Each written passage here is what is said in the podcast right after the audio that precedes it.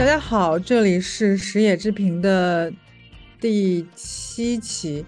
然后我们这次请到的是我两两位也是认识不久的我的好伙伴，他们主要是来研究 AI 这个领域的。那么首先请他们简单的做一个自我介绍。大家好，我叫王潇 Sean，啊，我们现在是在做一款叫 Job Wizard 的出海的求职助手产品，也是基于大模型的，就是用 ChatGPT。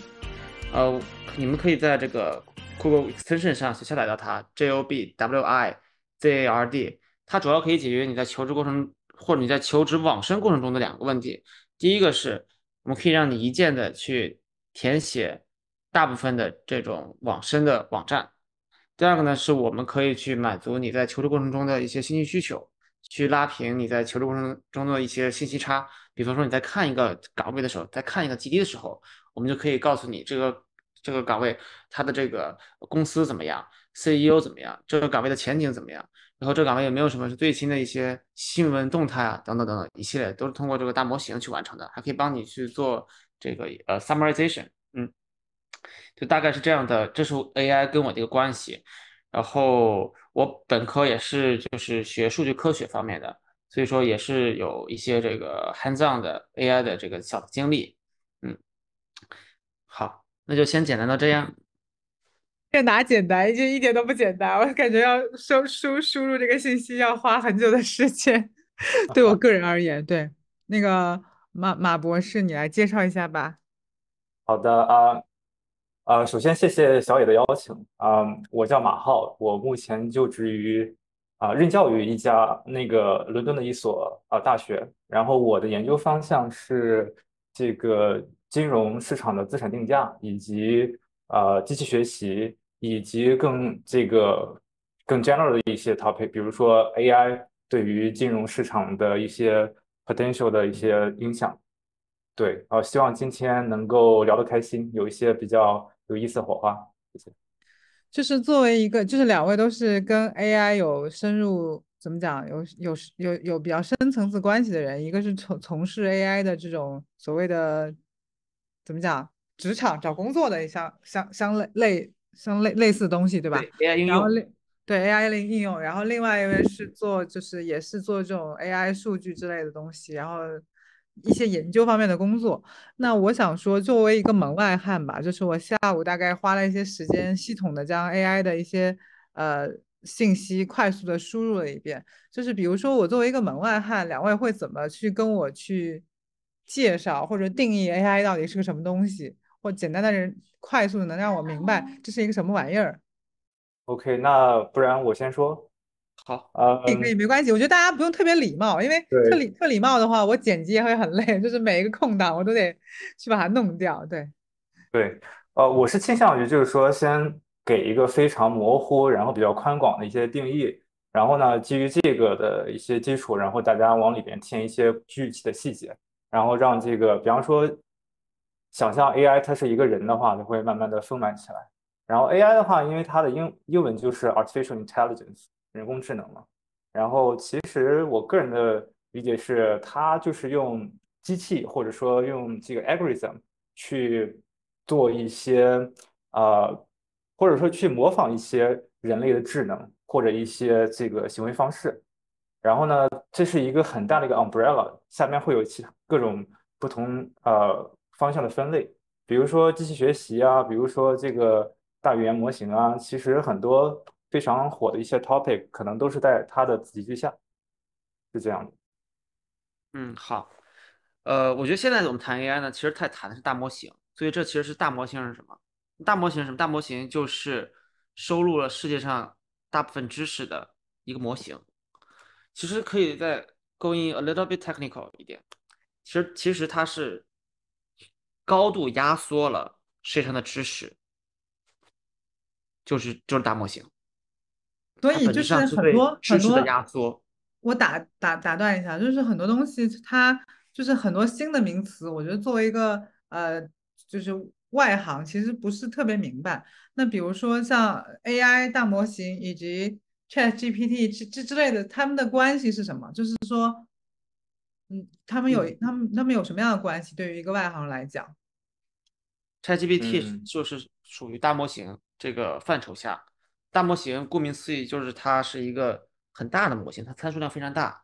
就是我现在谈以前谈 AI 可以谈这个把机器学习也归类到 AI，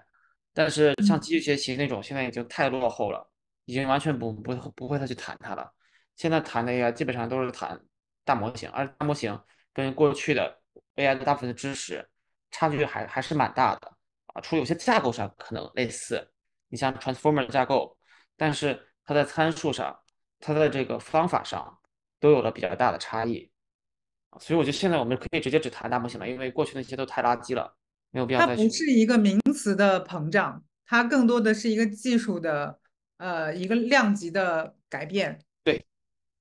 对，OK，嗯，因为我大体认同，对，嗯，因为是这样，就是我理解，就是其实就这种术语上来说，其实对于。就是大家没有这个方向的这个教育的公众来说，其实很多时候一些媒体用的这些名词也都不是特别准确。然后呢，就是会各种就是因为这个问题，所以我才要问。是因为我发现，当我读不同的材料的时候，我作为一个文科生，我是非常迷糊的。对，就比如说今天下午我读了一些人他们写的一些材料，我觉得我好像在不同的语义之下，我对于那些东西的定义是特别不清楚的，所以。还是需要马博士来跟我们稍微再是澄，就是厘清一下之类的之间的关系。嗯，呃，首先我同意王潇的观点，就是说今天首先我们可能比较感兴趣的，就是说最近最火，然后现在发展最前沿的，就是我们说的大语言模型，或者说大模型。就如果说我们不只是去看，就是用文本就处理文本或者自然语言的这种大模型的话，那我们可以 generally speaking 叫做大模型。然后呢，就是 AI 的话，这个赛道，那其实现在来说，这个应该就是最火的。然后我个人的理解就是说，首先，如果说你说大语言模型的话，large language models，那个大其实就是王潇已经提到过了，因为它有很多很多的参数。比方说，你会看到呃，像 ChatGPT 啊，GPT-4、3，对吧？这是不同的呃模型。然后呢，我们还有其他的模型，比方说 Meta 出的 Llama 2。然后还有，比方说国内做的比较好的，像那个 ChatGLM，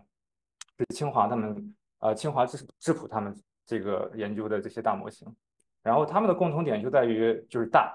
大的意思就是说，他们有很多很多的参数。比如说，呃，这个 Llama 2的话，他们可能有各种不同的参数版本，但最小的那个版本应该就是 seven billion，就是七十亿参数。往上的话还有 thirteen billion，还有 seventy billion。对吧？就这些参数就是非常非常多，需要占用占用很多的 computational power，对吧？计算资源。然后呢，它的数量也非常大。这从很多的 dimension 上来说，其实它它都是可以称作为这个大模型的。然后呢，其实然后基于它需要处理的这种不同的数据，如果说是文字或者说自然语言的话，那就是大语言模型。然后 ChatGPT，然后 Cloud，啊，Llama 2。ChatGLM 这些都是其中的一种啊，就是不同的产品，或者说基于不同模型的不同产品，我可以这样理解。嗯。好的，主要是他们俩的解答，主要是想拉平。首先是我，其次是跟我一样，就是不太是门外汉的人，会应该怎么去理解这件事情？那就是比如说，大家都会把这件事吹吹得非常神乎其神嘛，就大家觉得说啊，大模型来了，然后呃 AI 来了，所以人类就会面临一些所谓的呃他们想象中的一些呃灾难，说啊人工智能会像呃人一样去思考，像人一样去行动。然后，并且它可能比人能够更加的理性的思考以及理性的行动，然后就会觉得说，啊，它可能会，甚至是去有去去去讲出一些灾难吧，就是说，哎，会不会出现它比人更厉害的时候？就是然然后因此，好像在很多大学开设 AI 这门课程的时候，它的课程名称设置叫 AI 以及 AI 伦理。所以我们本来今天就要讲说，能不能把这个 AI 到底是什么，AI 在干什么，然后就是怎么讲，就是它它它会带来一些什么样的问题，或者说，呃，我们想做一个更深的探讨。我觉得之前因为是王潇提出来这个议题的嘛，你你要不要先来讲讲？然后就是有有一些普通女性，她长得并不是一个明星的脸，然后她用 AI 换脸技术来换成一个明星的脸。那这个技术可能很多那种啊三四五六线城市的人没有掌握，然后他们就会误以为说啊是这个人在跟他讲话。特别是好像有一些嗯呃 APP，它就会把男性普通男性的脸换成呃那个叫靳东的脸，就是一个非常帅的中年男明星，然后他骗很多那种呃。呃，可能四五线城市那些呃姐姐们，就是怎么讲，呃，叫一些农农村妇女的农村妇女，然后让他们去付费，然后甚至有一些人可能受到就受骗了，然后甚至会花钱到到到，比如说花很多钱，然后到到上海或者到北京去看他们。我觉得可能就是它是一个很具象的一个就是欺骗，就 cheating 的一个运用场景，然后。可能还有一些，我想想看啊，就是在中国好像最多的好像就是用这个，还有就是比如说最近在呃抖音上，在在视频网站上流行一些东西，就是呃比如说郭德纲，呃他说的是中文的相声，然后可能 AI 直接给他变成他同样声音的呃英文的发音的相声，然后还有就是嗯梅梅梅梅在那儿接受采采访。他说的是英文，然后就以他的声音，然后直接变成中文呈现出来，然后大家就觉得这个现象很恐怖，好像 AI 主要用在这个所谓的欺骗的东西，因为很多人就会觉得，就是很多人会分不清这是真的还是假的，就可能我们接受过这种教育的人知道啊，它是假的，它是 AI 机器学习造成的一个结果。嗯嗯，对，接受了也不一定，如果说它一切都非常符合。逻辑的话，那可能一样会被欺骗嘛，对吧？那既然这是个问题的话，或者说这是不是对第首先这是不是个问题？第二说如果这是个问题的话，那我们要不要去解决？那第三怎么解决？我觉得很多的最新的技术，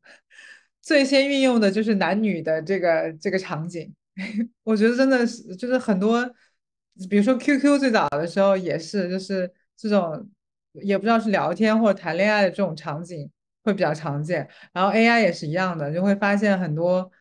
男生用 AI 去化身成一个女性，并且变成他们的声音，然后去来欺骗，比如说很多找不到对象的男男男生，然后让他们去付钱，就是杀猪盘的形成逻辑。对对对，对，所以大家有没有 什么好聊的？确实是有 AI 的滥用，对吧？嗯，对对对对对对。对，今天我还刚知道了一个解决方案，就是拜登政，呃，在在听会的时候啊，听到这个拜登政府说他们想要去将将来有一个让 AI 的内容都打上水印啊，就像是我们看到这个广告一样，对吧？它都有水印。那如果有水印的话，就我们就能知道这种 AI generated content 啊，都都能比较容易去识别了。嗯。我觉得这就确实是一个，也呃，就是一个潜在的一个解决方案了。然后水印有用吗？就会像图片打上水印这样？那至少说要求上必须打水印。那那这样的话，所有的这种 AIGC 内容，我们都一眼都能知道，哦，它是 AIGC 的。那我们就它如果是骗人的，那就对吧？就就可能就会能能知道。如果它不是打这个水印的话，你刚刚说了一个名词叫 AIGC 还是 AICG？AIGC。对，你要不也解释一下这个名词是啥？嗯，就是 AI 造的内容。OK，就发现，呃，现在大量的这些不都是 AI 造的内容吗？包括现在很多视频，它的那个声音，不就是你你输入一些字，甚至你的文本都是 AI 生成的，然后你再去让一个人按以某种声音和某种速度去读它。对，是，所以说就是说。未来可能就 by law，就基于法律，你需要把图片、视频还有文本去标注上。哦，这部分是 AI 生成的东西，就这是一个可能性啊。这样子可以让……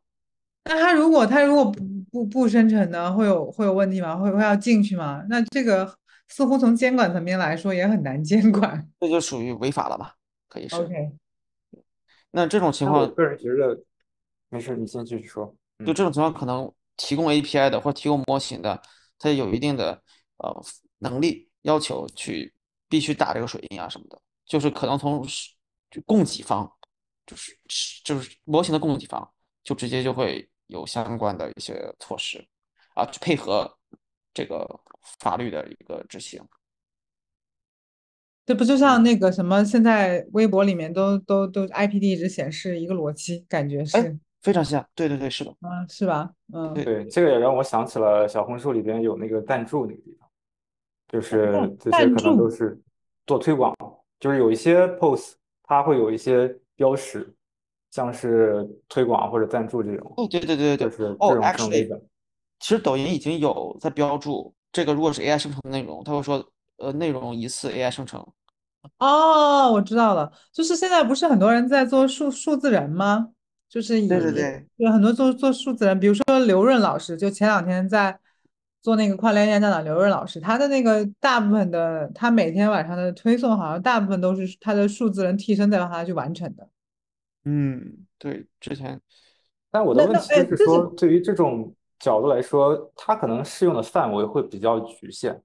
就因为在，比如说，我先举个例子，像是我们现在在大学里边，像我有很多学生，他们也在用这个 AI，对吧？比方说，如果说你的最后的要提交的 assignment 是 essay 的话，那其实他们也会用 AI 去处理。那其实这个地方就没有一个 fine line。就如果说我们说是你用像是用这种虚拟人物，或者就像是这种 avatar，对吧？这种角色性质的，那因为你要去模拟一个人的 identity，你可能是最后。模拟出来的这个人可能是需要这个负一定的法律责任的话，因为它的后果是比较严重的，而且它是需要一个模拟一个个人的这个正常社会人的状态去去操作的话，它可能比后面会有很多后续的法律问题，有很多这个潜在的这个对吧违法的一些地方。嗯，所以这个其实你是可以打一个很明确的 label 的，但是在一些其他的地方。就我就不知道这个适用范围到底能够推广到多少。比如说，我们说，呃，举个例子，像王潇他做的这一款软件，对吧？那如果说雇主开始说要求你所有的这些写的 essay 啊，或者说回答的问题，那你都要去签署文件说，OK，你必须要不能借助任何 AI 的话，对吧？这个就范围就比较广。那我觉得其实这个这个杀伤力就有点过大。我是我我会提出这么一个这个想法。对，我觉得雇主去有这种诉求，跟政府有这种诉求完全两个概念，对吧？政府它是以颁布法律的形式，那雇主这个种相当于就是说学校里告诉你，你不要去作弊啊。但是如果说作弊它成为一个法律，它成为犯法的话，那它就完全会是另外一种概念。所以说，就我觉得雇雇主以及学校里就说啊，你不要去做这个什么，那完全没有什么用啊。主要还是看呃，但是雇主或者是学校都会有自己的一些这个监管的方式。就跟作业抄袭一样，我们会用那个，对吧？他们会用 turn in，然后它有一个相对呃有有一定的 fine line，对吧？turn in 是六个词不可以延续，六个词延续以上就会算进那个 similarity 里面。嗯，所以说就是 AI generate content 也可以采用非常类似的东西，对吧？你只要六个六个句或六个单词以上，OK，那你这个。就得呃，by law，你就需要去把这个文本的内容去打上呃 AI GC 的一个 label。就是我自己其实对于写论文这件事情有很多的困惑，就是比如说你刚刚说那个英文，我记得英文是什么六个字不能连在呃不能超过六个字是重复的对吧？就是不能一样的，然后你要按照自己的。对你不要要按照自己的逻辑重新改写一遍，对吧？然后中文也是一样的，中文好像我中文多少次我也给忘了，反正就中文也有这个要求。其实我每次写呃这种类似论文性的东西，我就会非常痛苦，因为所有的概念或者所有引用的东西，你必然是别人的。然后我觉得这怎么讲，就就是如果说一个学生他的论文的任务要去用 AI 帮他们写，其实是。挺容易的，因为像很多这种，因为论文的很多东西就是要去引用过往的人的一些观点，他可能，比如说我说你写，嗯，引用跟输出完全两个概念，对吧？引用你要加上引用符号呀，嗯，我知道，我知道，我我我我今我为什么说这件事情，是因为中午的时候我去在写一个相对来说略学术一点的东西，然后我就会发现，就是 AI 会。我我我查了一个概念，我说这个概念是什么？然后这个概念是肯定是先人就有的嘛。然后就会发现，就 AI 一一直一一直在提醒我说，你你你要不要去让我帮你形成一篇，啊，就是文章意思。就本来我只是查一个概念，他让我帮他他他说我可以帮你形成一篇文章，然后我就点了那个好的就 OK，然后点完 OK 之后，他就真的在那个我问的那个问题的基础上，大概形成了一个两千字左右的一个小论文这样子。然后当时就在想说，就看他那个。排版啊，看他那个行文之间，我觉得就是我自己怎么讲，我就说我自己如果真实性的去发挥，我很难超越他，我会有这个感觉，就这就会让我这种人很痛苦啊。对，这个说明就是 AI 在生成内容方面非常厉害了。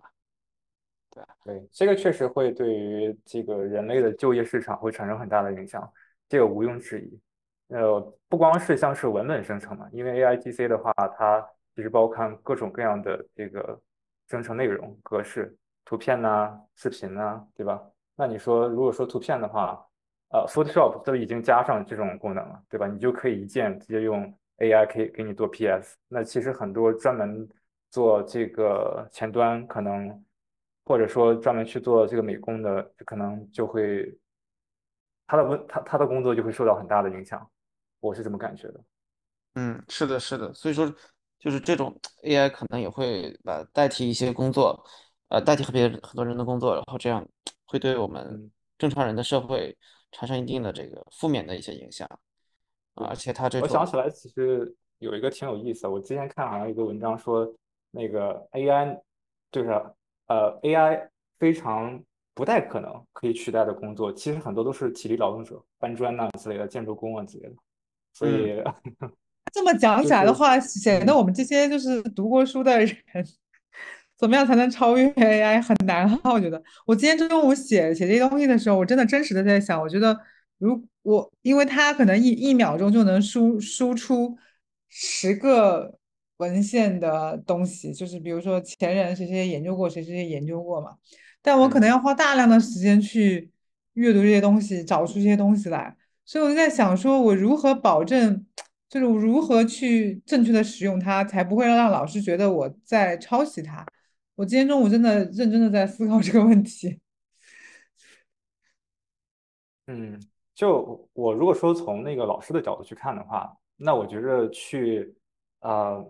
首先我觉得其实这个地方就是在于，呃，我去想的话，就会在想我们之前的这个评价标准是不是需要更新，而不是说要想方设法阻止学生去用这些工具。因为说实话，就是像这种 AI 的工具，他们会变得越来越，对吧？efficient。然后你用它的时候，你会能够在相同的时间可以完成更多的工作量，反而可能工作质量还会更高。所以说，如果说你没法办法去阻止人去用的话，而且我觉得这不可能的，那其实你就要去提高你的这个评价标准。我其实就是在考虑要不要。就我说，OK，你们可以用 AI 任何的工具，但是呢，我准备，比方说给你们一个时间限制，而且给你们更高的一些这个质量要求。这样的话，其实在一个呃用 AI 的一个环境中，其实他们也可以能够去展现自己比较独特的一些技能，比方说怎么样去应用 AI 的。然后呢，可以把这些浪费在过去比较无聊的这些事情上，比方说去做文献梳理啊，比方说去收集一些资料啊、信息啊。这些如果说都用 AI 可以去帮他们完成的话，他们去反而可以去专注于去做那些更有创造力的东西，嗯，是那些之前的人没有做过的东西。对，是的，是的。这是我要，嗯，王这是我要以美式的一个方式来去攻击你的这个观点了。哎呀，我们校方经过讨论后发现，每个国家每个人呢对于 AI 的一个接受程度是不一样的。比方说，有的国家它可能。根本被这个 ChatGPT 禁掉了，所以不能使用 ChatGPT。所以你如果这么做的话，就会对那些没有那么容易 accessible to AI 的人，就是让他们受到不公平了。所以说这个方法不妥。可以，我觉得这就是比较对比较明显的左派的观点。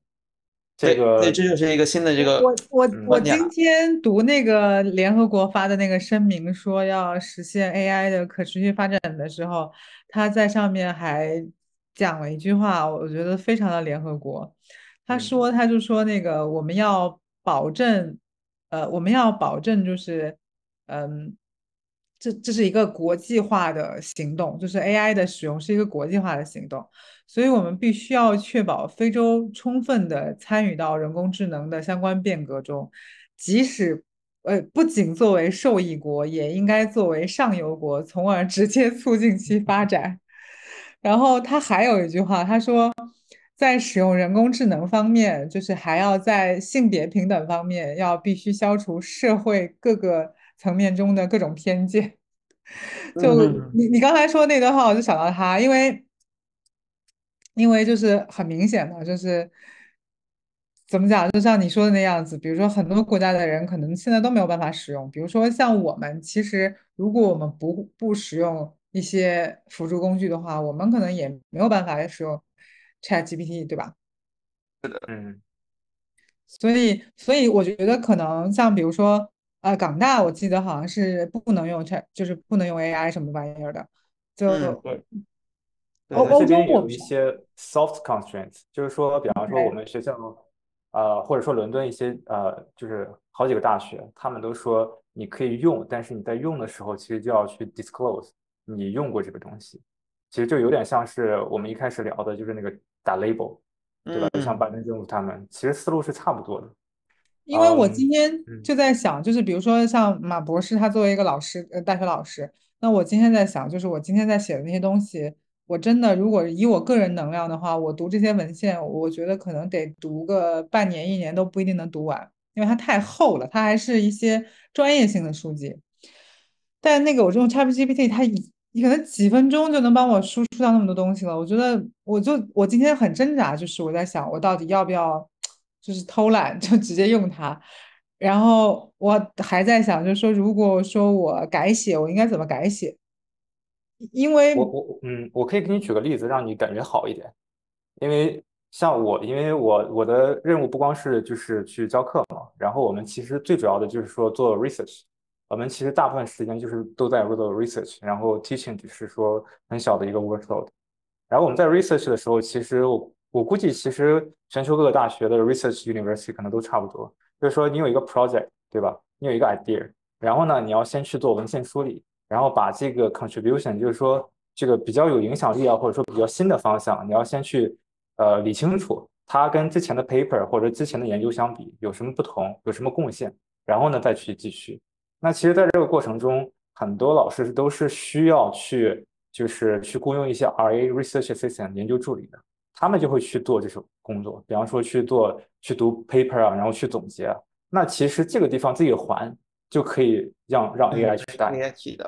对啊，其实就说说好听一点，就是那其实只不过就是说你之前没有雇过人，现在有 AI 的话，可以帮你去完成这个任务。嗯。然后，当然，negative 的方面就是说，对这些 RA 来说，学生来说，因为有了可能这些 AI 的这个存在，他们可能就不会特别这个 in demand，对吧？就是可能很多的教授就不会特特别想去专门招一个 RA 专门去做 literature review，甚至去做 coding 之类的东西。这样。所以我我可能还是心态上得稍微的怎么讲，就是也也得也得思考一下。我真的非常挣扎。今天中午在写这个东西的时候，就觉得它太容易了，它容易到我可能，我觉得我今天在想说，如果我自己因为还读了一些东西，然后再把那些东西内内化成我的语言，然后再写出来，但我觉得我可能只要给 ChatGPT 一个指令，它可能能帮我生成一个四千、五千字甚至一万字的这样的东西，是非常便利和便捷的，所以。我甚至觉得，作为一个还没有深入的去研究这个专业的人来讲，他一定 ChatGPT 一定写的写出来比我好。就我可能未来的发现、发掘、创新，那都是在未来。但在目前，我刚要我刚准备去研究这个东西的时候，我觉得他们一定是比我好的，我就会有这个强烈的感觉。所以我觉得可能也不是我一个人的问题，我觉得可能有很多人都会存在这样的问题。它它太便利了，比如说，如果说我的领导，假设我的领导说你给我写一个啊募资计划书，或者说你给我写一个融资计划书，融资 BP 吧，我嗯觉得这种东西，我只要跟 ChatGPT 说一下，它可能能出出好多模板给我。然后这也会让我有一些恐慌，就是说，因为它输入进去的东西是已知的东西，然后那些东西可能已经被无数人去写过了。那如果如果说我作为一个从业者，我也读过那么多那些东西，我可能每年读看上千份 BP 之后，我也读过那些东西了。那作为一个新的要到我这儿融资，或者我要出去融资的话，我要怎么创造性的去说服别人呢？这就是我自己就是用它的时候的感受，不管是工作还是学习，我都会有这样的感觉。所以我在想说，像比如说老师这一行也好，或者说你你你你可能你经常教的东西，可能就是那几个基础课程吧，我猜啊，但嗯。我我还不太清楚，因为比如说像之前老师教什么 bond 就教 bond，或者叫教什么 strategy 就教 strategy，然后那他可能你你的那那些概念那些理论已经在脑子里就形成，已已经过了很多遍了，然后你懂吗？换句话说，我我差不多能理解。就是我跟你说一下，就是站在老师的角度上来说，其实某种程度上我们遇到的问题是一样的。那你说我跟你，我们比方说可能职业上有差距，但其实我们的核心内容会不会，比方说 teaching 会不会被这个 AI 所取代？完全可以啊。那你说没有 AI 之前，我教的这些内容是不是都可以通过网上去，通过网课，或者说通过各种这个 Internet 呃 material sources 去代替？也完全可以啊。所以说这个地方，其实我去想过，对于我们高校，对吧？大学教育这个有什么样的核心的影响？但我后来其实我的结论是，应该没有特别大的影响。为什么？因为其实高校的核心在于 reputation，而不是知识的本质。就你去想，就是每一个大学其实教这些同样的课，比如比如说像去说这个 investment，那其实大家可能都是用的一套这个这个 textbook，那可能是每个老师他们之间这个教学方式会有一些差别。那你说真的，大家的质量差别会有那么大吗？我觉得并没有。那其实最主要的差别可能在于这个大学最后你拿到的这个文凭，它代表的是什么呢？不光是说你学了这些知识，而是说你接受了一个系统的教育，在一个比较这个有 reputation 的一个大学。然后呢，他们在这个过程中，你可以去认识不同的人，然后去这个建立各种不同的 network contact 以及 soft skills。所以说这是一个 whole package。嗯，是的，我没有一个可能比较准确的答案去呃去给你，但是我我们可能也可以去设想另一个环境，另一个 extreme，就是说像是那个围棋的选手，其实围棋其实已经死了，作为一项运动，我可能 说的对对对对对对，那你说他们为什么还有人要从事这项运动？那就是完全 pointless，因为你的 rules 是完全给定的，而且在这个既定的 rule 里边，AI 绝对已经碾压人类，这是毋庸置疑，而且不可能再有走回头路了，不可能说人类通过再去其他的方法能够超越 AI 了。那为什么还有很多人从事围棋，像柯洁啊，对吧，之类的？那他们是 pointless 吗？很有可能，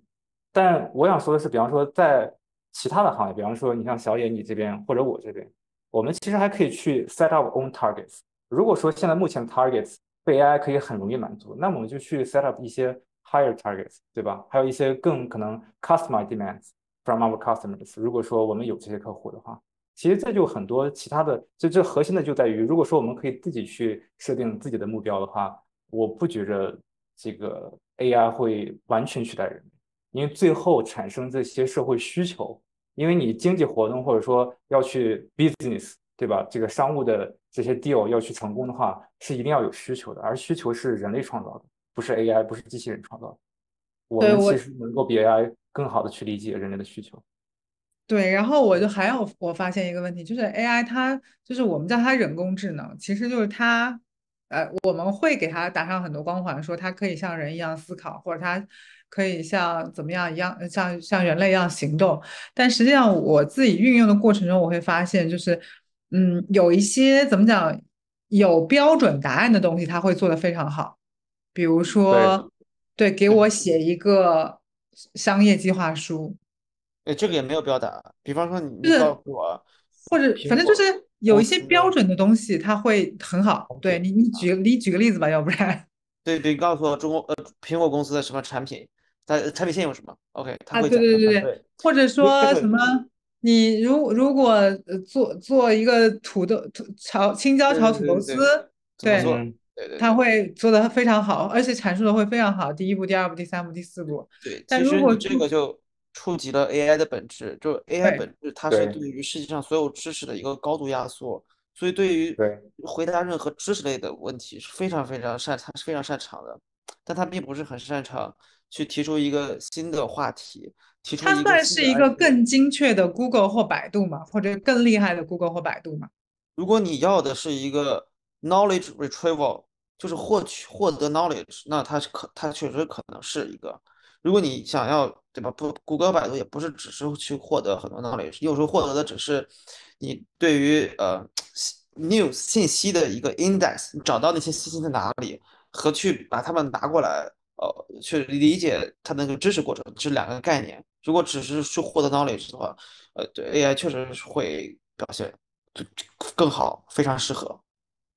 就那就说回来，就说回刚才我们讨论那个议题，比如说我中的挣扎，我突然意识到，就学校教育和 AI 之间不能够画成等号，或者是呃当然不能，对吧？因为学校不是只是教知识的地方。对对对对对，因为它还有很多，比如说，呃，今天我们三在一起，我们我们因为，比如说我们同同时考入一所学校，然后我们在一个班学习，我们三个人，那就是因为我们三个人可能认识了，然后就我们三个人的合作产生了一些不同的火花，但在另外一个时空里面，可能另外一些人他可能也产生一些不同的合作、不同火花，然后以这些东西可能给到每个人的刺激，以及每个人产生的思考和反馈也都是不一样的。所以这些东西它不是一个机器学习所能替代的，就它还是需要一些更鲜活的、更直接的，呃，这种人与人之间的及时的这种互动和反馈才能形成的，而不是一个机器学习所能搞定的这个东西。嗯，然后我我自己还有一个感觉，就是因为我之前出书的时候，我那个目录，呃，我自己搞了一遍，我觉得特别乱，嗯，特别不满意。然后我想说，我我想让 ChatGPT 帮我去干这件事儿，看能不能干好。我就会发现他完全干不了这件事儿，啊，没有，哦它完全干不了。我用了很多种语言指令，我试了很多种语言指令指令，我发现他完全干不了这件事儿，就是因为我的书的我的我的我的我的每篇文章的名字它太过于独立，以及它太过于呃有一些怎么讲嗯的语义，我不确定它 ChatGPT 是能理解的，所以我试了很多种方法，大概我试了十几个版本，那它都没有办法帮我理出一个相对来说非常呃顺的一个思路。我觉得后来我就思考到，就是包括我之前曾经想说，我今天要写一个什么样标题的文章，然后我自己觉得今天非常没有灵感，我能不能让 ChatGPT 帮我写这个东西？当我输入那些指令之后，我发现它写不出来我满意的东西。那个时候我还是有些释然的。就是我我觉得他可能还是只能去完成一些相对来说标准答案和既定的东西，而没有办法代替人的所有东西。可能我那个时候作为一个具体的人，我可能很释然这样子，就这是我的感受。嗯，我觉得其实还有一些优化空间的，因为你刚刚说的那几件事情，听起来其实还是更有点像这个，我就是一个就是知识获取知识，对吧？比方说那个目录，其实不就是把你每段的内容进行一个高度总结嘛？那这不就典型当于对知识进行一个总结嘛？那这个他是非常非常擅长的，呃，以及它启它是不是？我记得 ChatGPT 它的呃输入语言的话术是得就有一些怎么讲？它有一些话术的呃怎么讲模板，是不是？嗯就你说的是 prompt，就是 prompt engineering，就是其实也没什么太多的这种比如说我可以，就是我们有，比如说我们那天在谈论 ChatGPT 的时候，我们在说什么以徐志摩的口吻写一个什么什么天气预报吧之类的，然后就是他得以这样的方式去输入指令嘛，对吧？对，像对就是输入指令，对 prompt 这个部分，对嗯，其实词工程对吧？对对对然，后里边其实有很多不同的 techniques，像是其实还有就是，比方说叫 few shot，你可以通过举例把那个格式啊以及你想表达的东西，先举几个跟你想让它表达的不太一样。比如说你想表达这个地球跟太阳之间的距离是多少。然后你可以，比方说一个一个来，比方说水星离太阳的距离是多少，然后这个火星是多少，然后最后你说 please 像是把这个句子给我填完整，那这样的话它会 follow 之前的这些 examples，然后给你的这个相同的方式。是我先训练他一下，然后他按照我的训练变成了我想要的样子。是的，是的，是可以这么理解。对，其实其实是工程本质上来说就是。协助也是一种，你可以把它理解为一种偏软性的这个训练方式。其实还不是特别算训练，更像是一种缩小它的这个知识提取的一个范围，对吧？是的。其实这个就有点像跟那个那个统计或者说概率那边，就是如果说你给他一些你已知的条件的话，他会把这个对这个空间给你缩小，然后呢，他可能就会给你提取出来你更想要的东西。所以这个地方还是就是说啊，跟之前的话题有一点点关系，因为我们人类是对吧？自己知道我们自己脑子里在想什么，我们可能对需求要更加敏感一些。对，我们知道我们会处理一遍需求。比如老板如果说他想我想喝水，那你就可能知道你的老板他是一个不想喝冰水的一个人，你不会给他端一杯冰水的，会给他端一杯热水，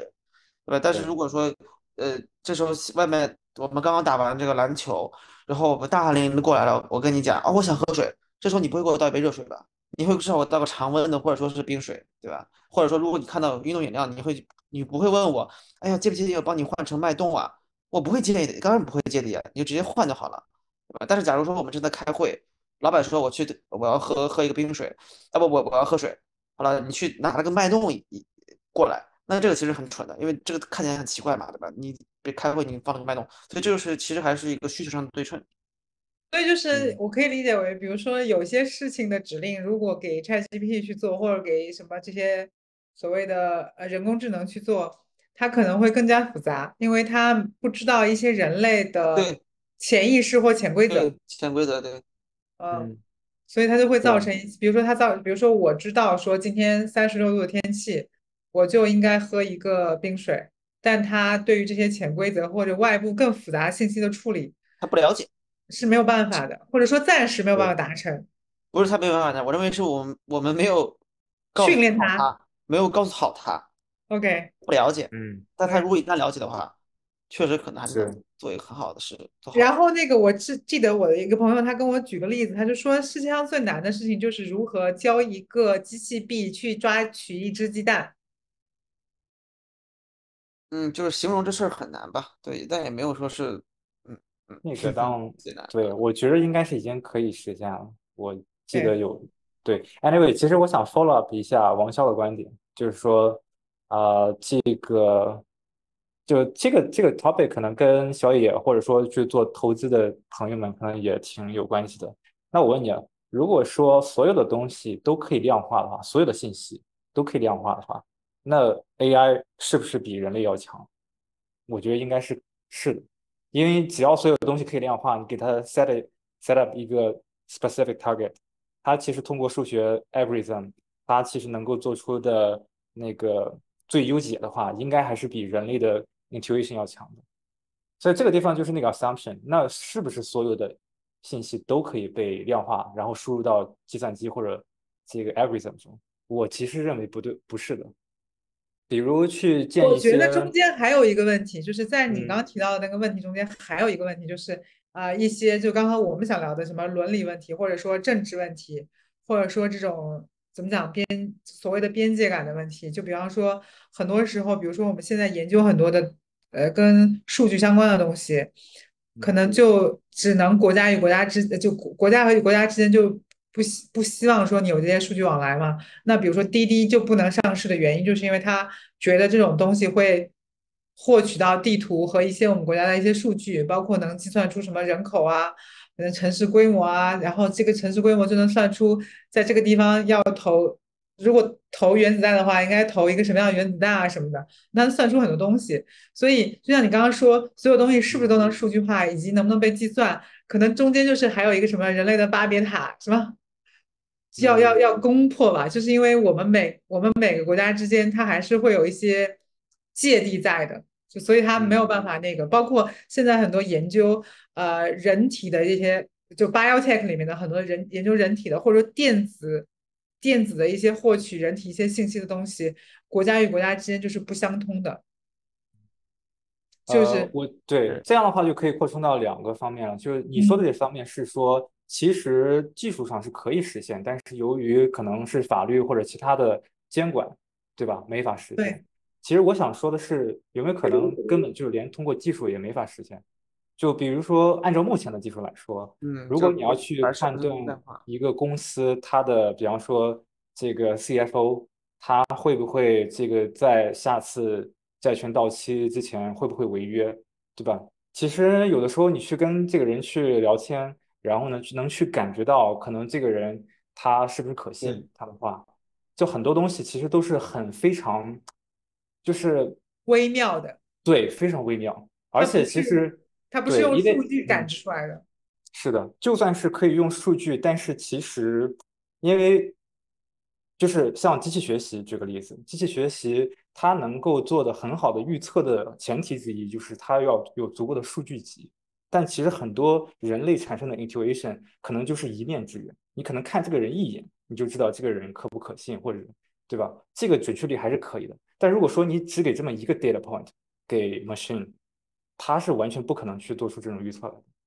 就因为其实，然后你再去看，我可能扯得有点远，你再去看为什么我们会有这种能力，就是因为我们其实也是经过上百万年的 training 了。我们其实对吧？这个在人类的演化过程中，这些东西都是通过一种 hardware 的方式烙印在了我们的 neural networks 里。如我们脑子里也是有 neural networks。它只不过通过基因一代代传下来，是我是这个意思。就从某种程度来说，人类还是有一些先天的优势，可能机器还是把握不到的。其实，如果我们要挖掘这个问题，它最最的本质其实是世界到底是不是随机的？如果世界不是随机的，那么其实一切都是可以计算的。理论上，你有足够的信息，你就能计算出最终的结果。但如果世界是随机的，你就无法计算出最终的结果。所以这个问题我们回答不了，对吧？那这个凡是很多事都不能被被量化，然后送进 AI 也达不达不达不到那个啊算不了那个结果。我觉得，但我但我觉得就是这个观点其实还好，不不是那么的 interesting。我们都知道 AI 它不能去感受人的情感啊，你有多爱你的另一半，OK，它能被量化吗？好像不太能，对吧？但是所以这个话，这个看看能不能把。一些更挖有有趣的一些话题，给挖掘一下。呃呃，就是不是很多那种单身的男女就会去让 AI 陪他聊天嘛，然后越训练那个 AI 的。哦，这个是个很 AI 伦理的话题。就是我我只听说啊，因为呃，就是很多人因为找不到对象，然后找不到男女朋友，他就会去。我应该是有很多这样的 app，但是我没有用过。对。就是他应该很多这样的 app，然后他我看很多人在截图嘛，就是在在在一些朋友圈或者在一些社交媒体上截图，就是比如说说他在训练这样一个一个机器人在陪他聊天，然后就感觉这个机器人越能越训练越对他的胃口，说出来的每一句话感觉都是在他那个心心坎上，你知道？对对对。然后我就想说，就是人类的，就是我这就有点伦理嘛，就是。人类是谈恋爱是，就是得靠文字和语言嘛？这样看起来好像他跟那个东西谈恋爱就是一堆文本嘛？不就是这个逻辑吗？因为你通通过打字来去交流情感，那那说说说起来的话，最后再跟文案嘛，对吧？对对对，你最后再跟谁谈恋爱？其实你在跟一堆文案谈恋爱。产生了情愫的话，那这个这个时候后面会有很多引发性的问题，比方说 AI 提供商这时候说。哦，你以前只交了呃一块钱去跟我聊天，现在不一样了。我觉得现在你产生了这么好的一个连接，我觉得哦，我们应该收十块钱了。好了，那你做这件事情，呃，它是否符合伦理，对吧？因为你你的用户跟你的模型产生了情愫，然后所以说你去提高价格，这是否违反了道德呢？对吧？或者说哪一天你说，哎呀，你们这个。我们的运算成本好高哦，这个我们不想再继续去支持这个 AI 恋爱服务了。那现在我就要把我的服务器啪给停掉。好，那你停掉了一个产人他已经与 AI 产生了情愫，我给你把这个服务器停掉了，这是否符合伦理？对吧？就是有一定会，就是现在的年轻人，就现在的年轻人都很脆皮嘛，就是很很不容很很不很不能经受挫折吧，都比较脆弱嘛。我觉得可能就就就是这类的，就是如果说真的有一个人对于他产生了情感，就一定就是他服务器断了，或者他停止服务了，或者他这个服务涨价了，我觉得在某种程度上一定会造成有有可能会造成一些不好的。东西出现，包括之前不是有一个日本的公务员跟那个、那个、那个、那个虚拟人叫什么来着？他跟一个虚拟人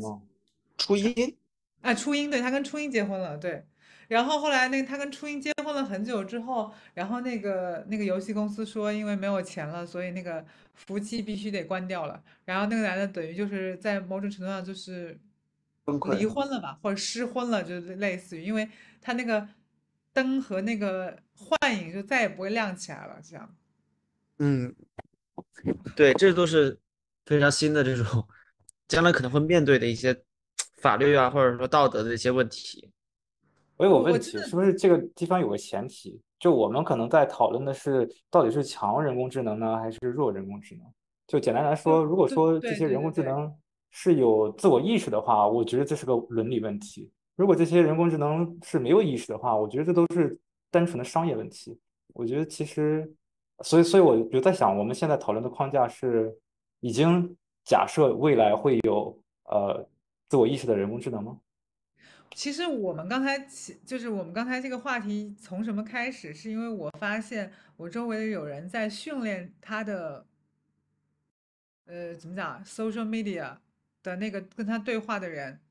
每天去跟他讲，然后导致那个东西变得越来越说说的话越来越中听，然后越来越像跟他谈恋爱。对，我觉得其实不用等到不能算是一个强人工智能嘛，应该算一个弱嘛，就是其实是一堆文本吧。对，不用等到强人工智能，其实就已经出现很类似的人与 AI 产生情愫的一些案例了。对吧？很多人真的很寂寞，他没有人在现实中陪他聊天。那在网上他能去跟 AI 去聊的话，那其实是一件蛮好的事情，对吧？你那时候 AI 它也可以不是强人工智能，对吧？也可以一样是去产生情感的联系。对，那我其实这个地方我可以举另一个例子。我觉得这如果说我们假设它不是强人工智能，就没有自我意识的话。另一个例子可能就有点像是我不是药神里边，就是我我是可能这不是完全特别相关的，但是怎么说呢？我是觉得在法律里边，它其实有一个先后顺序的，对吧？有一个 priority。那如果说我们要保障大家，比方说站在企业的角度，要保障他们的，比方说呃物权的话，对于他们这个提供服务，或者说对于他们自己的这些设备的这些所有权的话，那我们是不是就应该？去考虑他的用户，如果说用户确实有这个情感上的依赖，就不应该把这个设备给停掉。那这样的话，其实是不是违反了，对吧？他们的使用权啊，以及他们的所有权，这这些企业的，呃，我认为可能像是这种所有权啊，可能会是在更高的 priority。毕竟这个在呃，记得应该是英国大宪章还是？这个独立宣言是就是私有，呃，私人物品神圣不可侵犯，对吧？这其实就是说，现在法律的基础就是取决于在这个地方。一些就从你刚才说的那个逻辑上来讲，他可能就说个人的私人财产神圣不可侵犯，但可能在具体操作的时候，你我觉得也挺难讲的。说实话，对我觉得其实这种不了了之是非常良性的，因为其实我们只是把它交给了那只无形的手。那个自由市场去管理而已，比方说就像微信，现在微信已经成为了一个基础设施了，对吧？呃，没有法律规定微信不可以停服，微信不可以对人就是非常收费非常非常高，但微信没有这么做，微信既保证它的稳定，也没有说是去 overcharge 掉我们，对吧？那这个其实就是市场的一个，呃，就是微信他们基于哎市场的原因去做的选择，我就像将来 AI 一样。你如果说我提我是一个提供这个 AI 啊恋爱服务的一个公司，OK，然后我在我的这个呃这个 disclaimer 里讲过 OK，你你这个你的所有的这个呃数据首先归我们，然后你如果产生跟 AI 的联系的话，那是用用户的事情哦。那我们是有权利随时停掉呃所有人的服务，或者说某个人某个人的服务。OK，那他可以这么做。但是如果他都如果他这么做，但是剩下其他的这个 follower，剩下其他竞争者，OK，他都去认为啊，我们认为这个 AI 的这个权限应该归到你，所以说我们会怎通过什么样的措施去把这个呃所有权 somehow 给到了用户，那他可能就会成为更有利的一个竞争者，就会把前者在市场上打掉。所以说最终我觉得还是会有那张无形的手去能保证啊。如果说 AI 呃人跟 AI 这个服务或者这个业务能去实际在商业里实现的话，那最终还是能去实现，并且实现一个比较好的平衡。啊，如果出现问题的话，可能问题也不会特别大吧。嗯，然后我这我还要想认可，确实，嗯，我还想到一个事情，就是比如说那些杀猪盘是不是也在利用 A AI 哦，当然，哦，这是一个非常？完美的一个应用场景。对，因为我自己在想嘛，就还有什么场景，比如说我会想到说，呃，很多人就现在越来越多的人就受到网上那个杀猪盘的那个怎么讲圈套里面去吧，因为你只要在微信上面或者在支付的时候，或者在任何一个场景下，你点到那个广告里面，你可能有可能就进到杀猪盘里面去。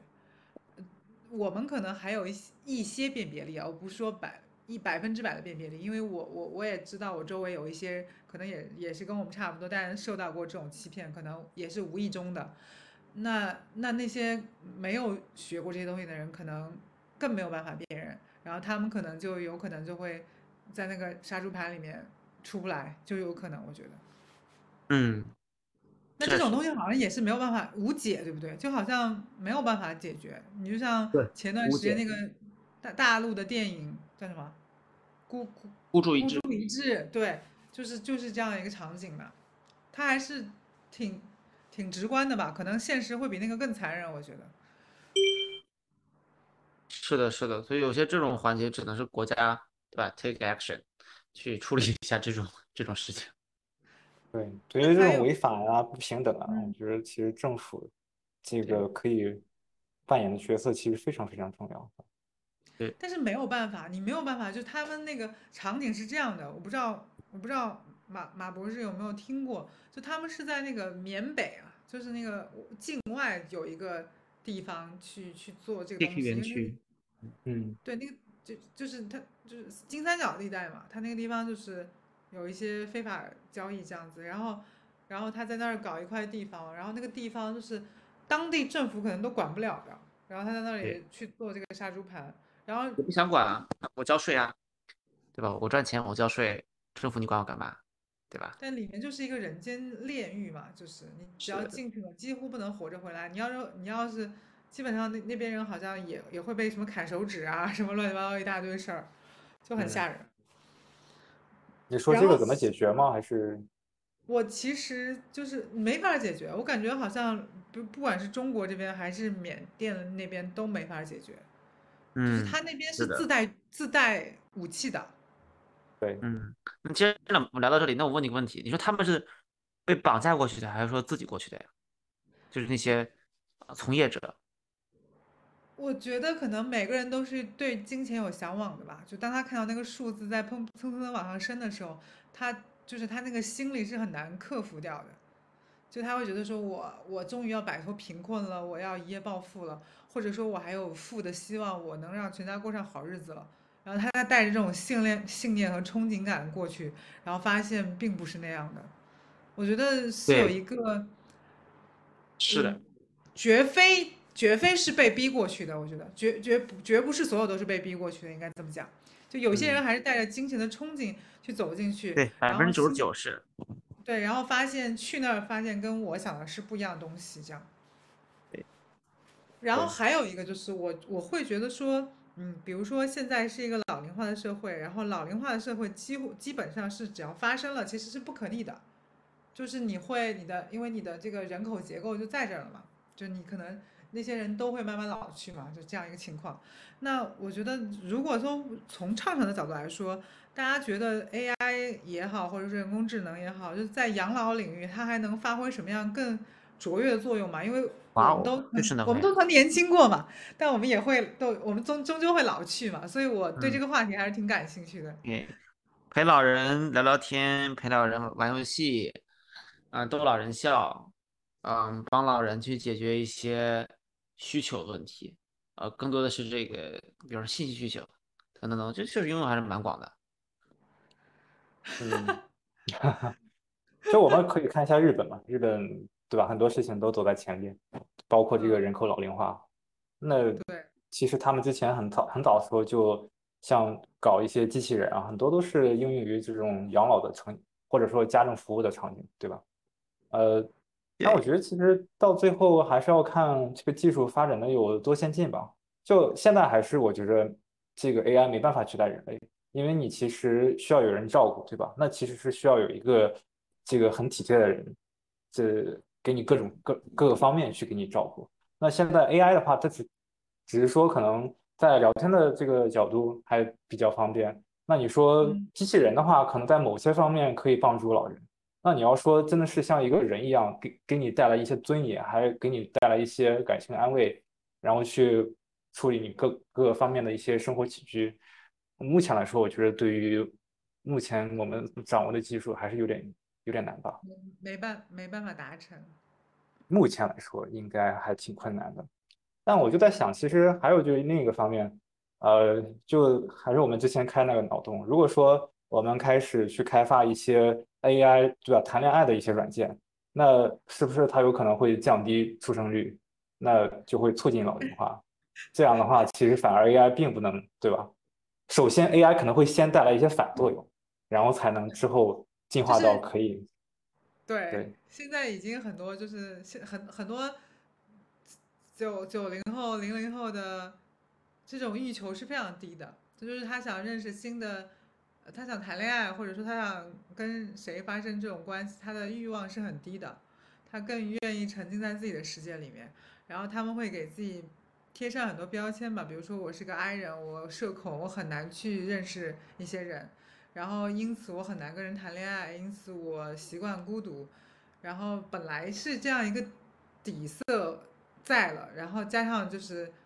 呃这种工具化的极大普及嘛，工具不仅包括 AI 可以帮他谈恋爱，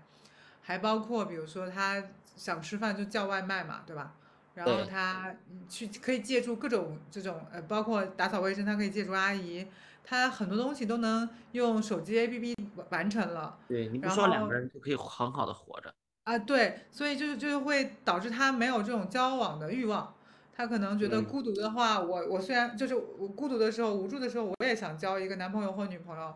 但是我会发现这个维护成本太高了，然后这个情感的这种付出太多了，甚至还要付出足够的金钱。对，金钱所以他们。对，所以他们觉得说，哎，我还不如去训练一个 AI，对我来讲说，呃，他不会，至少在某种程度上，他不会反对我的意见，他都是顺着嗯我说的，嗯，是的，确实提供了某种便利性吧，就是便利性跟易得性就会更易嗯得一些。那如果谈个恋爱，它的易得性就跟 AI 比肯定是要低的嘛。对嗯对对，这个地方其实我觉得有点可悲，就是，呃，可能文献或者说 research 那边研究出来这个影响生育率最高的原因，你们猜一猜是什么？你你们可能知道，啊，影响生育率最大的原因是什么？呃，房。女性的受教育程度。啊，嗯，哎呀，我的妈就！我就觉得这个就很可悲，所以说其实呃，不知道你们看过，就是李光耀其实晚年的时候，他有一些视频，就有时候会会跟一些观众互互动。他有一次就在那儿做演讲的时候，就跟台下的这个呃女生去聊，说多多大岁数了，然后这个呃在读还在读书，读什么学位之类的，就会去催他不要去读太多书，然后就让他去结婚，就是。这个地方可能就是一个 irreversible trend，就可能女性受教育的程度越来越高，其实反而就会，因为这其实就是一个很简单一个这个收益跟成本的一个比较理性的一个这个决策吧。分析对，就是之前那个诺贝尔经济学奖获得者，叫叫什么来着？最近那个女性戈戈尔丁，还是戈尔丁吗？就是那个今年的诺贝尔经济学奖，他就研究那个女性在职场上这一百多年来，呃的一个情况，然后说女性受到歧视，然后说女性在就是在职场上不受欢迎，但是好像女性，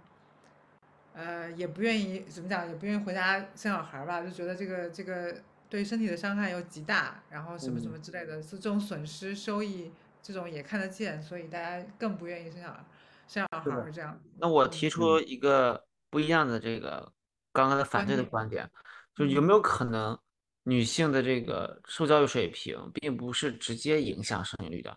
有没有可能只是因为啊受教育多的女性她看清了这个世界，看得更清楚了，她看到了哦，如果女性这个呃在当前的这个社会的情况下哦。我一个人可以好好活着，也可以好好挣钱，跟另外一半去结婚生孩子，反而会增加我的风险，哦，那他就不会生孩子了。但有没有可能在另外一个经济环境下，他看到了，哇，现在是一个这个经济蓬勃的一个时代，那我们需要更早的把小孩给弄出来，因为将来世界会越来越好，他小孩更早，对吧？更早可能就能，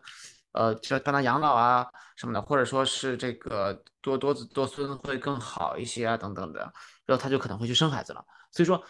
她并女性的生育教育程度并不是直接影响她有没有生孩子的点，而是因为她对她认为的这个世界的一个认知，或者说这个世界的一个现状啊，在反推到我只有更学历好的人，哦才能看得清这个世界，所以说才不会去生。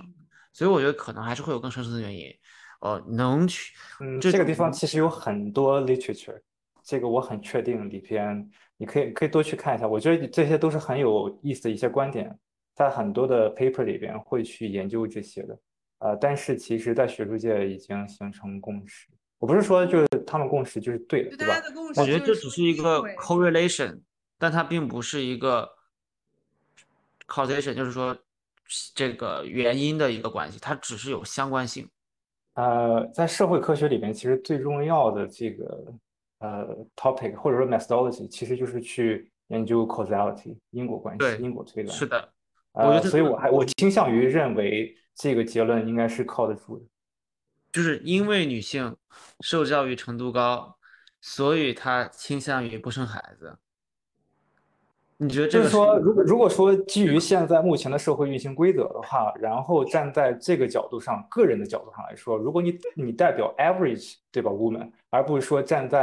像是 top leadership 这个层面，或者说站在很有钱的这个层面，而说比如说中产是这个大占着大部分群体的话，如果站在一个简单的中中产妇女的角度上，经历过一个正常的大学教育的话。这个应该是没有问题的一个结论，我是这么认为。哦，我觉得可以再 review 一下。最有钱的都生很多，然后最没钱的也会生很多，然后只有中间的阶层，就是所谓的中产阶级，他会思思量很多。包括最近那个香港有一个政策叫什么优才政策，呃，我对这个议题很感兴趣，就是很多女性为了让她的小孩受到更好的教育，然后就去又读了个硕士，或者又读了个本科。或者甚至有又读了个博士，然后就是为了，就是为了什么让他小孩儿什么少受点，少受点这种什么人世间的苦痛，反正大概这个意思吧。啊，对，你看，那他还是生了，只是他不一定生在嗯某个地方而已，对吧？所以说，这个认知或者教育程度的差异，并不一定是。构成他生孩子多少的原因，只是他对于他现状的判断嘛，对不对？如果他在一个别的地方，他可能哎咔咔又开始生了起来了。所以 anyway，我觉得这个虽然有点跑题呀，只是我想说，如果我们想去证明他有这个因果关系，这是非常非常难的。我们可以很容易看到它有相关性。可能更没有生育意，就是更有淡薄的生育意识吧。就不不管是日本、韩国还是中国。我觉得这几年，尤其是韩国吧，就是这几年这个，嗯，对，这个更低。因为女这个女权思维其实挺对吧？因为其实女权它的背后，你也可以说跟教育化程度提高有关系，也有可能很有关系，就不一定非得是一个 negative 的一个，对吧？一个名词。那如果说要崇尚这个女性的权利的话，这其实一个 positive，但我感觉 media 那边好像。有的时候会把它有点丑化。呃，就是其实我觉得王潇说的是对的，有很多不同的原因。然后呢，其实像是在做因果推断的时候，大家一般来说都是说，就统计上来说，在一般情况下可能会有这么一个影响。但是，呃，你说的那些个例存在，呃，但如果说你通过个例去推断总体的话，可能不一定是一个特别准确的一个把握。就我们说的是一个一般的规律，不是说在每个 case 都成立。就比如说像是那些富豪家，对吧？这些富太太，比方说像是什么啊霍家呀，然后之类他们。可能人家的大长老，对吧？家族的大长老就说：“OK，你生的孩子越多，我给你分的财产越多。”那其实对他们来说，就有一个完全不同的一个逻辑 situation。对，所以说对他们来说，反而教育程度越高，对这个思路，对吧？这个对这个游戏规则怎么样去去玩，反而是更清楚。他们其实更动力。对，所以说就是说，可能在不同的国家确实有不同的情况。但目前来说，证据倾向于还是对这个方向。好的，嗯，好的。我们说回要不要回到 AI？对对，我们回回到回到，可能有点敏感，我觉得有点扯的有点贵。不是不是，我觉得我特别喜欢看到这样的场景，因为在中国，可能男性连这个很多男性连这个聊都不会聊的，因为他就会主观的觉得，只要听到女性主义，就四个字就感觉已经怎么讲，就已经兴奋了起来，turn on。对他们就会就是有一些异样吧，反正就会觉得说啊，你是个女性主义啊，然后就会有一种异样感，你知道，是更更不会聊接下来的东西了。就比如说啊，生孩子的问题对于女性的影响啊，或者说负面，就是更中立的态度去讨论这个问题，我都觉得很少。然后之前是跟武汉大学的那个一个教授聊过一次，他就说，因为在中国很多时候很多男性是不承担养育责任的，就他生生完小孩之后他。大部分的养育都是在妈妈那一块的，所以很多女性不愿意去生小孩。确实，嗯，所以这个问题是非常复杂的。就是这样，我们能不能找一个又比较炸裂，但是又与 AI 伦理相关性的一个话题？炸裂，我明白了，咱们现在是得找一点伪色情吗？炸裂，太正经的是没意思的。对吧？什么伪色情吗？对吧？能能听到这个环节的观众可能已经是铁粉了，所以应该不会举报我们。对，那我们就来点炸裂的，来点伪色，而且伪色情也是一个很好的，能不能再具体一点呢？就是我，比方说 AI 色情是否大有可为？能不能搞？情趣用品我们知道是可以搞的，对吧？只要你脸面厚一点，A A I 色情它最终的呈现产品交付是什么呢？哎，那我们就谈到这个，这是一个商业问题了。产品交付是什么呢？是那首先文字对吧？我可以跟你聊骚，那视频我可以跟你裸聊，对吧？或者说看生成的这种 porn porn，那图片当然也是可以是 porn 的啊。那那这个那还要加上一些这种物理。呃，物理设备，它才可以有一些别的一些方式了。我想描述一下，我们的 end game 应该是像西部世界那样，对吧？嗯，好吧，我不太不太了解西部世界是什么。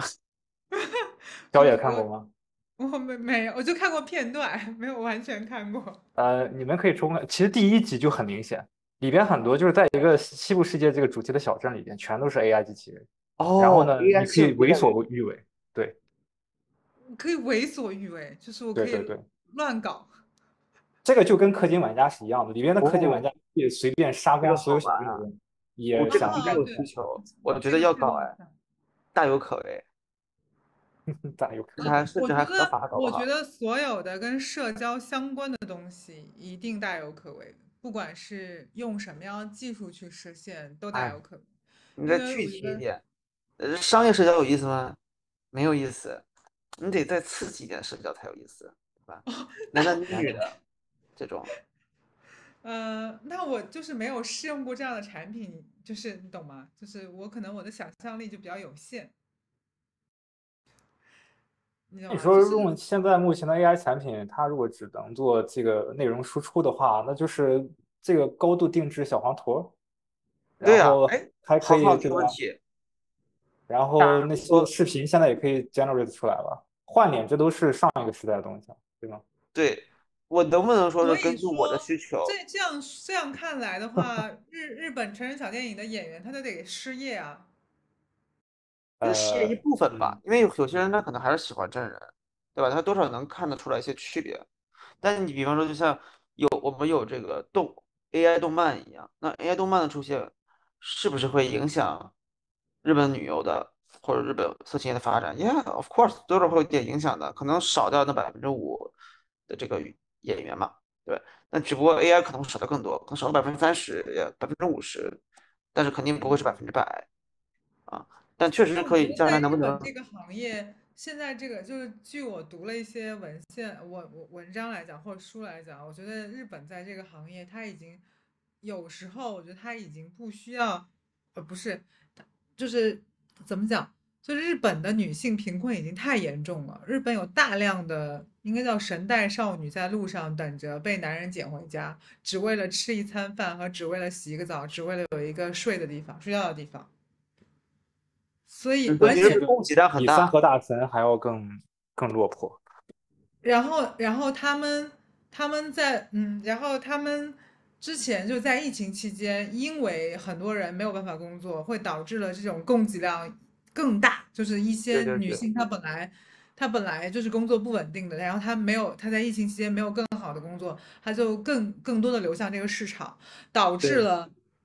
在日本某一个时间区间内，就你你只要在某个软件上发一个需求，说我今天需要一个什么样的女生，然后陪我嗯干个什么样的事情。以前是好像是你发一个需求，大概只有几个人会回应你说我今天可以，现在是几百个人可以回应你。对对对，就所以你认为，呃，在女性演员的角度来看的话，供给量是非常大的，所以说，呃，商家就不会说是付愿意在这方面去降低很多成本，所以这样意味着 AI 的演员的应用会不会那么快？因为你不这部分成本反正没有那么高，对吧？我觉得它也是有供求关系决定的，就是如果对，是说共同环决定的。你在那假如这样子，咱不从成本角度考虑，说实话，我感觉这些技术应该都已经成熟了，你完全可以用了。为什么现在没有人做，或者说没有人做大呢？呃，我觉得现在可能有百分之十的已经是 AI 相关的了啊，或者说，嗯，你说的是观影市场，呃，对，观影方面的话，成人观影市场，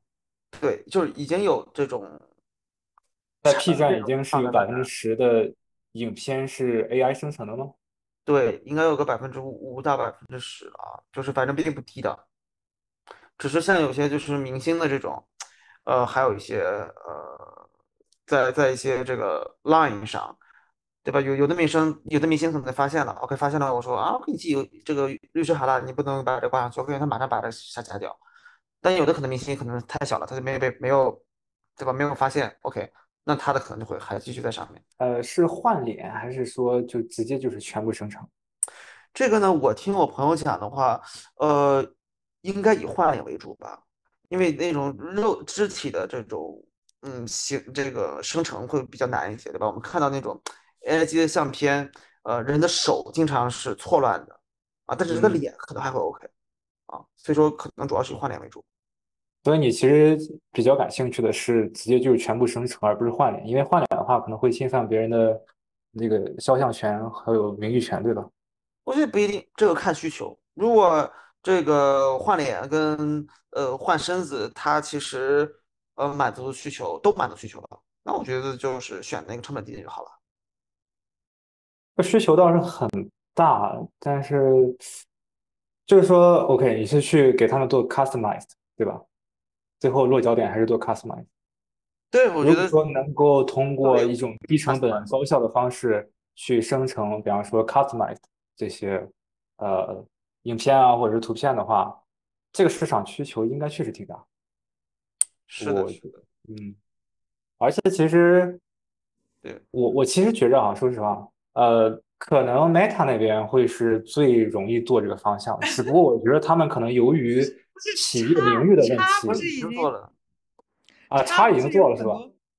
不是叉已经叉已经有很多的那个很惊艳的图片在 在他们那个端口了，在他们的那个什么，因为他哦们，我是说的是技术，哦我不是说的是平台。对，OK，因为 Meta 就是做元宇宙嘛，元宇宙的话，其实你想，如果说你可以通过这个 VR 眼镜，对吧，直接去给你做个 3D 的，是的，是的，那我就这种做了之后，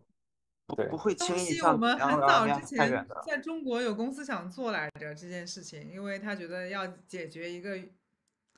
解决一些人的诉求，还有一些解决一些因为世界的移动带来的这个呃，就是男女朋友之间或者夫妻之间的远程的一些诉求，就是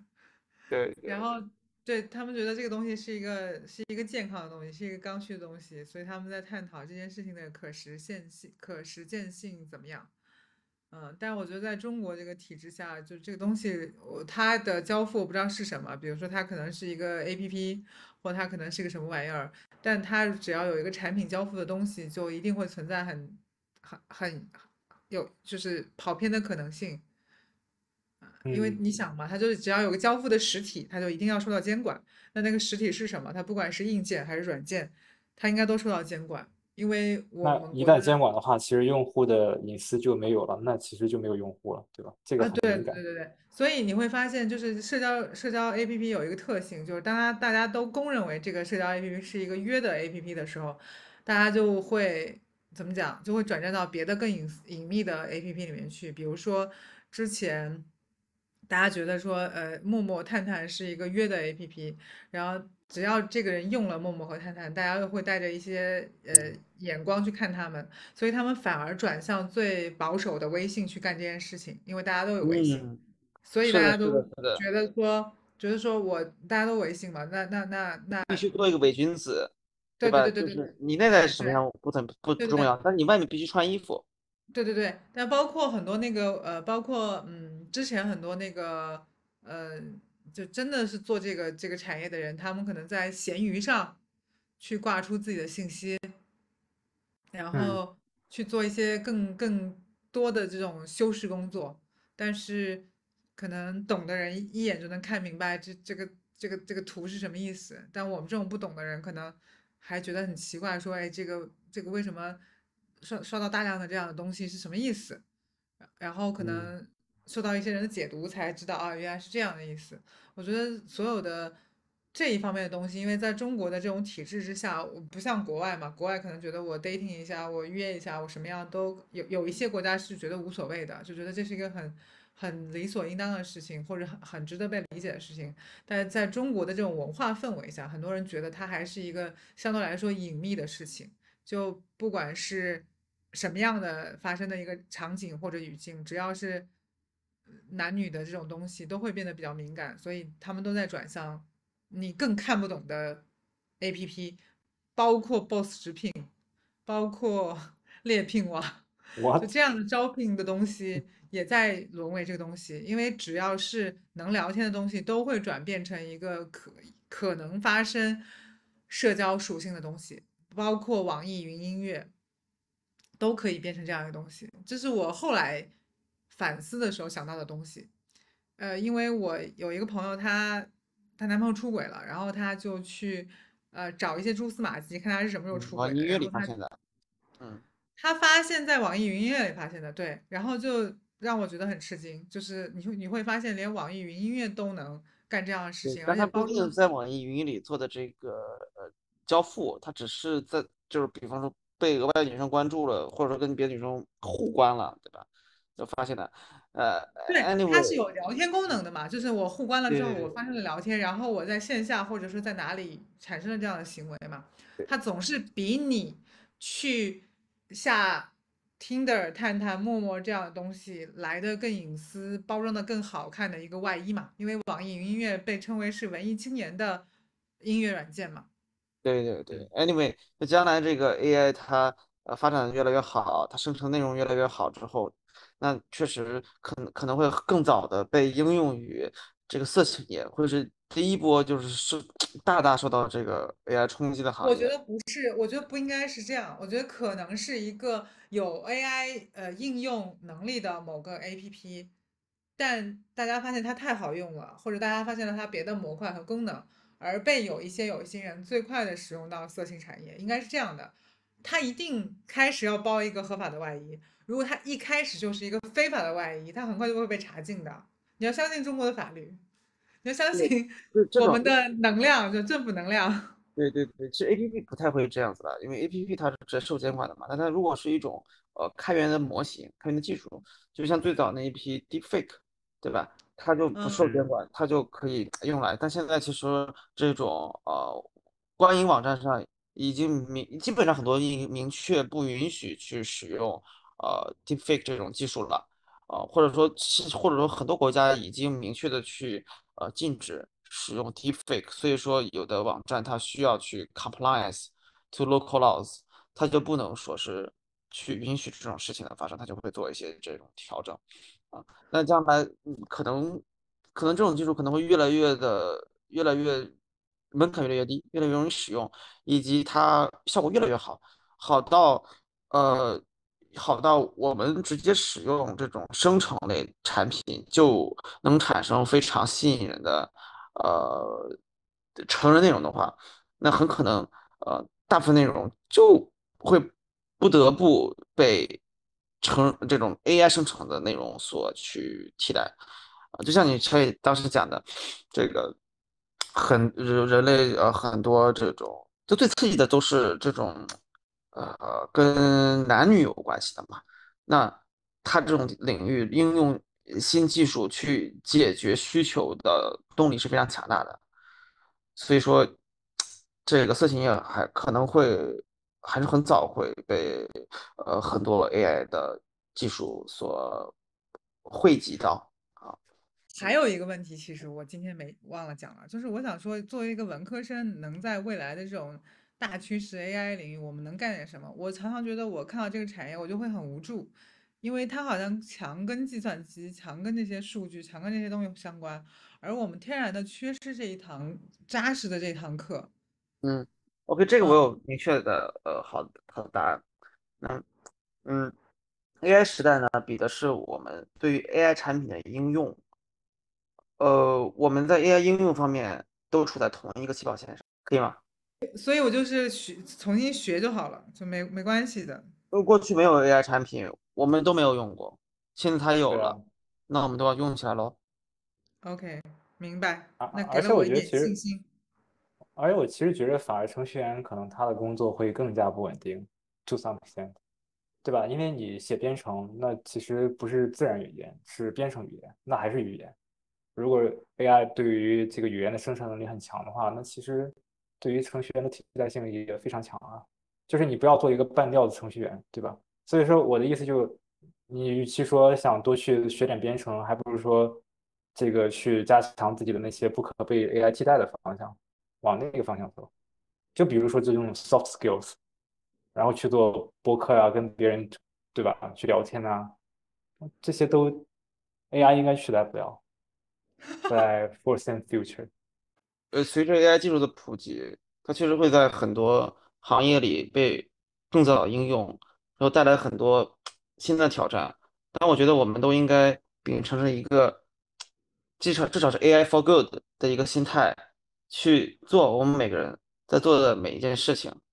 像今天我听了新加坡这边有一个呃正式分享 AI for good 的一个大会，他说所有的这个创业者最其实做事情的心态都是一个向好的一个目的，所以这个。最初始的心心态就决定了他的这种产品，他做的这些技术啊，能在一定程度上往去好的方向去走。那政府要做的只是在这个过程中，先去时刻的去去学习，时刻的去观察，然后在他该出手的时候，再去真正的去出手做一些这种准备。对 AI 跟其他行业。跟任何一个呃快速爆发、快速增变化的行业都是一样的，都是需要我们很多方面的不同人、市场不同的社会社会技能，去让整个行业一个良性的发展。我我我突然还想起来，我我有一个问题，之前准备的没问，就是马云会觉得说 AI 会带来一场新的战战争，因为所有的技术，所有的技术的大大面积运用，因为这个受益国或者是这个国与国之间的不平等，嗯，然后就会产生一些战争。然后大家有没有有会不会觉得说这也同样会发生？有道理。因为之前你看嘛，就是第一次工业革命之后，或者第后面的互联网一些革命的发展，就会导致国家之间的这种发展的不平衡越来越大。然后在第一就是蒸蒸汽蒸汽机发明之后，由于西方的这种大规模的生产，导致了这种物品的过剩，然后他们要倾销他们的产品，于是就不断的去侵略别的国家，对吧？然后到第二次的这个这个这个什么什么工业革命，然后。嗯，这种也是以同样的，就他要去殖民别的更多的国家去来满足他的一些诉求。那马云之前就会说过，马云在二零一七年就说过，他觉得 AI 好像因为这种技术的运用，可能有一些国家觉得自己得到了好处，有些国家觉得自己没有得到好处，可能在某种程度上会引发战战战争。当时觉得这个话我听起来还挺那啥的，但是他会。变成什么样一个东西呢？它怎么就会引发战争呢？我其实没想明白。我可能没那么 positive，对他的话没那么 positive。我其实觉着，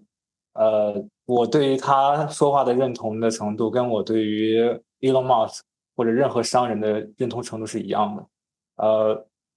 我因为我比较容易质疑，所以我先说一下，我觉得都是屁股决定脑袋。呃。具体他什么样的观点，可能要真的是去看他怎么样去论证这个过程。如果他只是说扔出来一段结论的话，我很难去不去怀疑他背后有一些出自自身利益的考量去说这句话。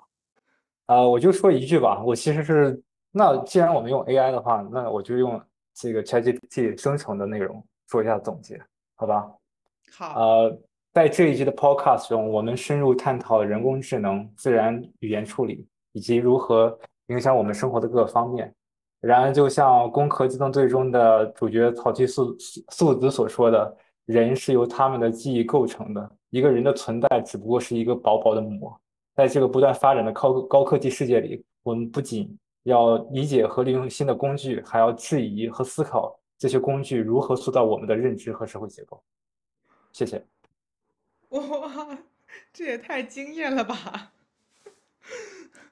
这个是真的是它形成的吗？你是用什么话语让它形成的呢？是这样的，我把之前我们这些 topic 扔进去，让他先把这些问题自己先思考一遍，然后最后我说给我说一段这个 postcard 结束的讨论的结束语，然后引用《攻壳机动队》或者其他作品的台词，就就哇哦，精彩精彩！哇，精彩精彩！这是今天最精彩的部分，我觉得。好了，那今天就这样吧，谢谢大家，谢谢大家的时间，好，拜拜拜拜，哎，谢谢，拜拜，哎，谢谢，拜拜。